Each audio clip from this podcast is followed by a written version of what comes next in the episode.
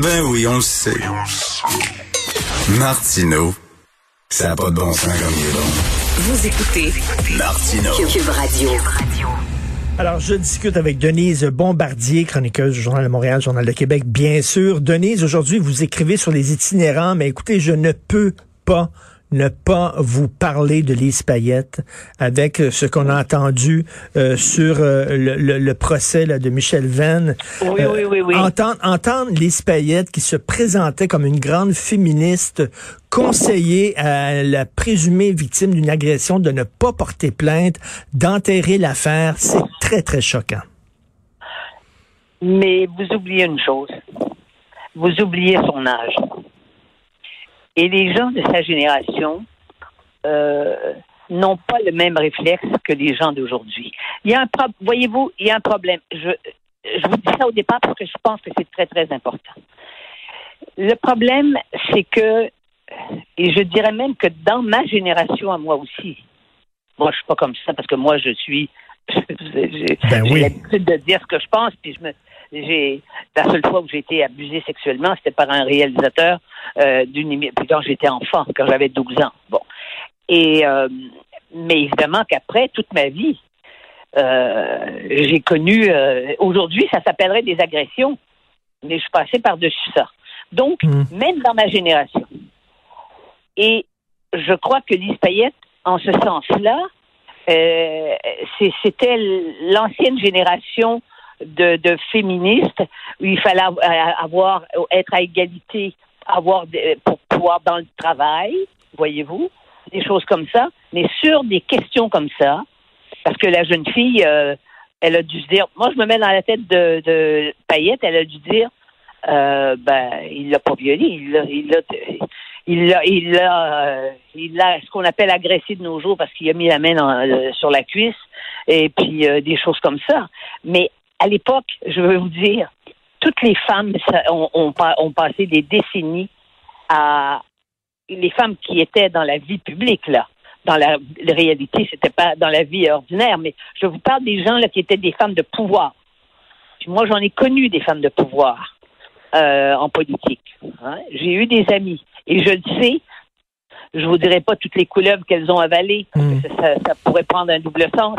Mais je sais que c'est comme ça que par rapport à certaines, comment, certaines dénonciations, euh, eh ben c'est sûr que ça ne passerait pas aujourd'hui. Eh, Mais ce que vous dites, ce que vous dites, Denise, c'est que ces femmes de pouvoir-là ont dit j'ai dû tellement me battre parce que c'était pas évident euh, d'arriver à un poste comme ça lorsqu'on était une femme à l'époque. J'ai dû tellement me battre que je n'ai pas le goût de dégringoler l'escalier que j'ai dû monter euh, euh, péniblement. Donc je vais mettre ça sous le tapis. Mais ça, je vous parle de, oui, oui, je vous parle de, comment les rapports entre hommes et femmes étaient. Il y avait des rapports de séduction, mais il y avait aussi des rapports euh, ce qu'on appelle aujourd'hui de l'agression. Mais c'est pas comme ça qu'on l'a vécu. On vivait ça euh, quand on avait du tempérament, on les envoyait promener. Je vais là, alors là, euh, je suis sûre que ceux qui nous écoutent, ils vont sauter au plafond. Moi, quand j'ai commencé, j'avais 20 ans, là, j'étais à l'université, j'étais en sciences politiques, j'avais 22, 23 ans. Et je travaillais dans une équipe formidable, c'était l'émission de Radio-Canada à- de, de l'époque. Mhm. Eh bien, il y avait un de mes confrères, évidemment plus, euh, plus âgé, qui était très, très drôle, lui. Hein? Ça se faisait dans une sorte de... Et puis, euh, qui faisait ça devant les gens. Et il arrivait que quand, m'ont- quand on était dans l'ascenseur, il me disait comment ça va ce matin, puis il venait pour prendre mon sein, puis le tourner comme si c'était une, une- une poignée de porte. J'ai voyons. donné un coup de poing, mais évidemment, mais j'ai donné un coup de poing, tout le monde sait ce qu'il a fait. Et je sortais de là, et je dois vous dire que euh, je sais que maintenant, là, je vous raconte des choses, vous avez l'impression que c'est au Moyen Âge, parce que, mais surtout aussi parce que vous êtes un homme, parce que si vous étiez une femme euh, de cette, ben là vous, vous, vous avez euh, dans la cinquantaine, donc, mais c'était comme ça. Moi, j'ai vu des parties, les parties de bureau, c'était invraisemblable. En plus, tout le monde buvait. Moi, j'ai vu des politiciens. Il y a un politicien qui a quasiment voulu défoncer ma porte un soir. Mais j'ai vécu avec ça et j'ai fait avec. Et je n'ai pas, effectivement, moi, je, je me rends compte parce que vous savez, avec l'âge, les, nos amis commencent à parler. Moi, j'ai découvert que beaucoup de femmes que je connais, hein, de, qui étaient mes amies, euh, ces femmes-là ont été violées. Et elles hmm. n'en ont, elles, n'en ont jamais parlé. Alors, je veux pas, euh, que vous compreniez, on ne peut pas comprendre les comportements des femmes et surtout des femmes qui se sont battues comme elles, toute cette génération. Euh, on ne peut pas comprendre ça aujourd'hui. Est-ce que, est-ce que vous voulez dire, est-ce que vous voulez dire que Madame Payette tentait de protéger la présumée victime en disant ça vous ça va voler puis vous allez vous allez en pâtir de ça? C'est ça que je c'est ça que je veux vous dire. Et vous savez, vous avez des actrices. Au moment du MeToo, là, il y a Catherine Deneuve, vous imaginez Catherine Deneuve commencer à faire la cour, une des plus belles femmes au monde. Elle a dit quelque chose comme ça mais ça a été tellement, on, a, je veux dire, ça a été tellement violent comme réaction contre elle qu'elle s'est enfermée et qu'elle n'a pas parlé pour depuis durant. Euh, oui, c'était aussi pour hmm. protéger. Et moi-même, je vous dirais que si une jeune fille, une jeune femme qui est très connue, qui a une réputation et qui se mettait à raconter euh, publiquement qu'elle a qu'elle a vécu quelque chose de cette nature-là, elle deviendrait quand même, dans l'opinion publique, celle qui a été euh, harcelée et agressée. Autrement dit, être agressée, c'est un statut social. Et c'est ça qui est épouvantable.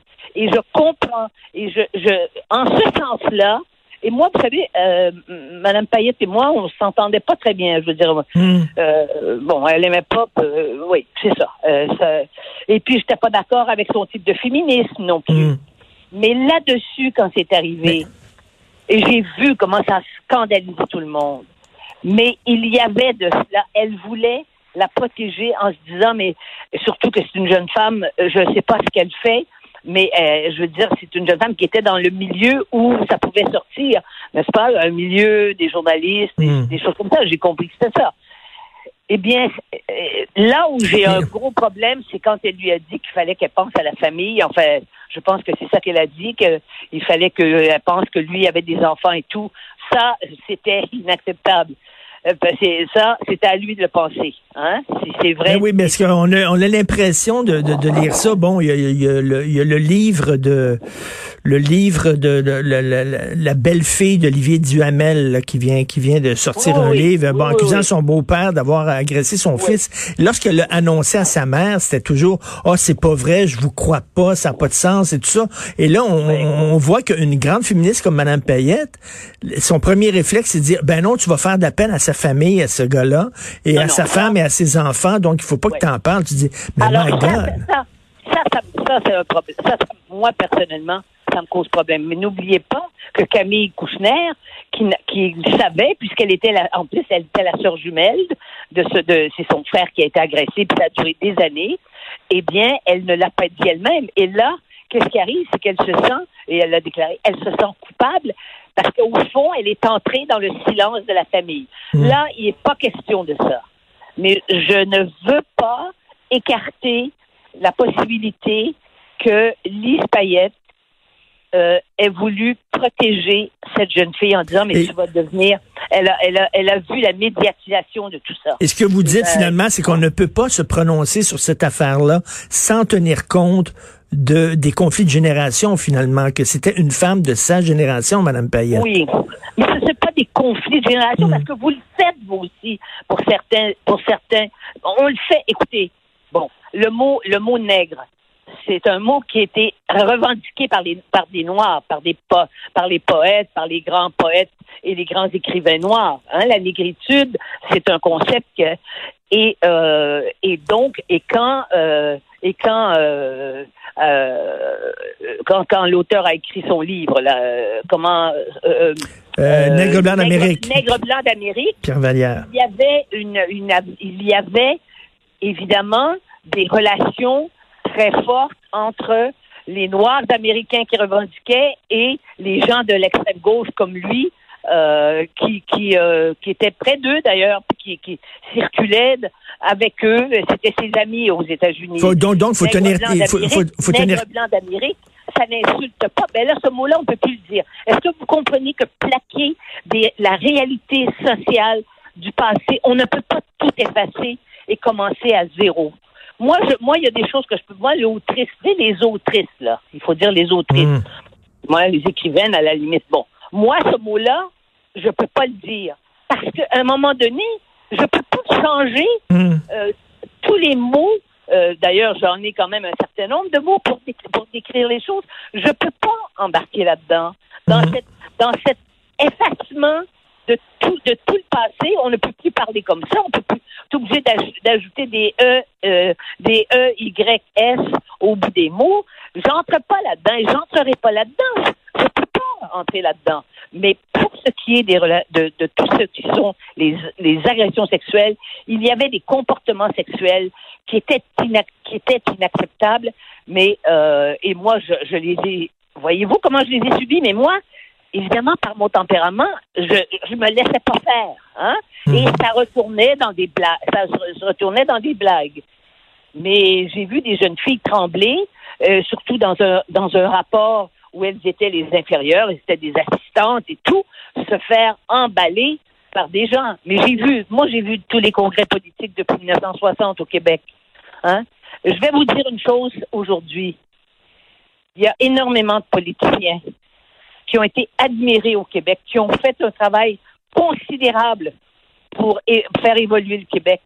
Eh bien, je vous dis que ces gens-là, leur comportement personnel dans certaines circonstances avec les femmes ferait qu'ils auraient tous dû démissionner. Mais, et, on, et on dit, mais c'était l'époque. C'était comme ça à cette époque-là, mais c'était pas plus acceptable. Ben, c'est acceptable, mais on, c'est pas comme ça qu'on raisonnait. Hmm. Moi, je ne voulais pas. Moi, un jour, et ça, je l'ai raconté dans mon livre. Alors, je vais vous le raconter de nouveau. Je l'ai écrit, ça, dans mon livre. Moi, il y a un personnage très important de la société québécoise qui m'a invité un soir à dîner. D'accord? Et c'était pour un, un sujet très important. Moi, j'étais à l'antenne de Radio-Canada. là. J'étais à Noir sur. Blanc dans ce temps-là. Hein? OK? Il m'a invité à dîner. À la fin de la soirée, il avait bu beaucoup, parce que les gens buvaient beaucoup aussi. Maintenant, ils prennent de la drogue. Enfin, après, ils ont pris de la drogue. Hmm. Bon, il buvait beaucoup. À la fin, on s'est laissé, c'était dans un restaurant chic, c'était au, au Beaver Club du Reine-Élisabeth. Il m'a laissé sur le trottoir. Et quand ça a été le temps de me faire la bise, il m'a, je, je, vais vous le dire, de toute ma vie, j'avais jamais, je pensais jamais qu'une langue d'homme pouvait être aussi longue. On rentrait au fond de la gorge. oui. Il me l'a rentré au fond de la gorge, puis avec la bave et tout. Dégueulasse. Moi, le lendemain, si je suis Denise Bombardier d'aujourd'hui, qu'est-ce que je fais? Je vais sortir, je, vais, je vais le dénoncer. Savez-vous ce que je deviens? Et ça, j'étais, Hmm. j'avais dans la trentaine, c'est la trentaine, là. Savez-vous ce que je deviens? Je deviens Denise Bombardier qui s'est fait frencher de, de la façon qui s'est fait agresser par Hmm. monsieur. Et vous voulez, vous voulez pas être défini. Vous voulez pas être défini comme ça, et vous voulez pas être seulement que ça. Je comprends, comme vous dites, là, c'est de, de revoir le contexte, de penser à la génération à laquelle elle appartenait, et surtout qu'elle avait travaillé très fort pour se rendre là et qu'elle voulait protéger peut-être une plus jeune en disant, ben pense au risque, pense à tout le, le trouble que ça peut t'amener, ma petite, parce D'ailleurs, que... la preuve, elle est dans les tribunaux. Oui, c'est ça. C'est à ça qu'elle a pensé. Maintenant, Mm. il y a une chose qui est inexcusable, c'est quand elle a eu le réflexe de classe, au fond, parce que parce que euh, et puis c'est- il est il est il est présumé, n'est-ce pas? Il n'est pas condamné là. Alors donc, Mm. mais que ce, ce journaliste du devoir, euh, qui avait un certain prestige, qui a créé un organisme important, eh bien, euh, il fallait le il fallait le protéger. Alors ça, évidemment, c'est inacceptable. Ça, c'est Mais- mais- inacceptable. Merci beaucoup de votre candeur et votre franchise. Merci beaucoup. Vous me faites voir cette chose-là sous un angle que je n'avais pas envisagé. Merci beaucoup, Je Denise. C'est un plaisir de vous parler.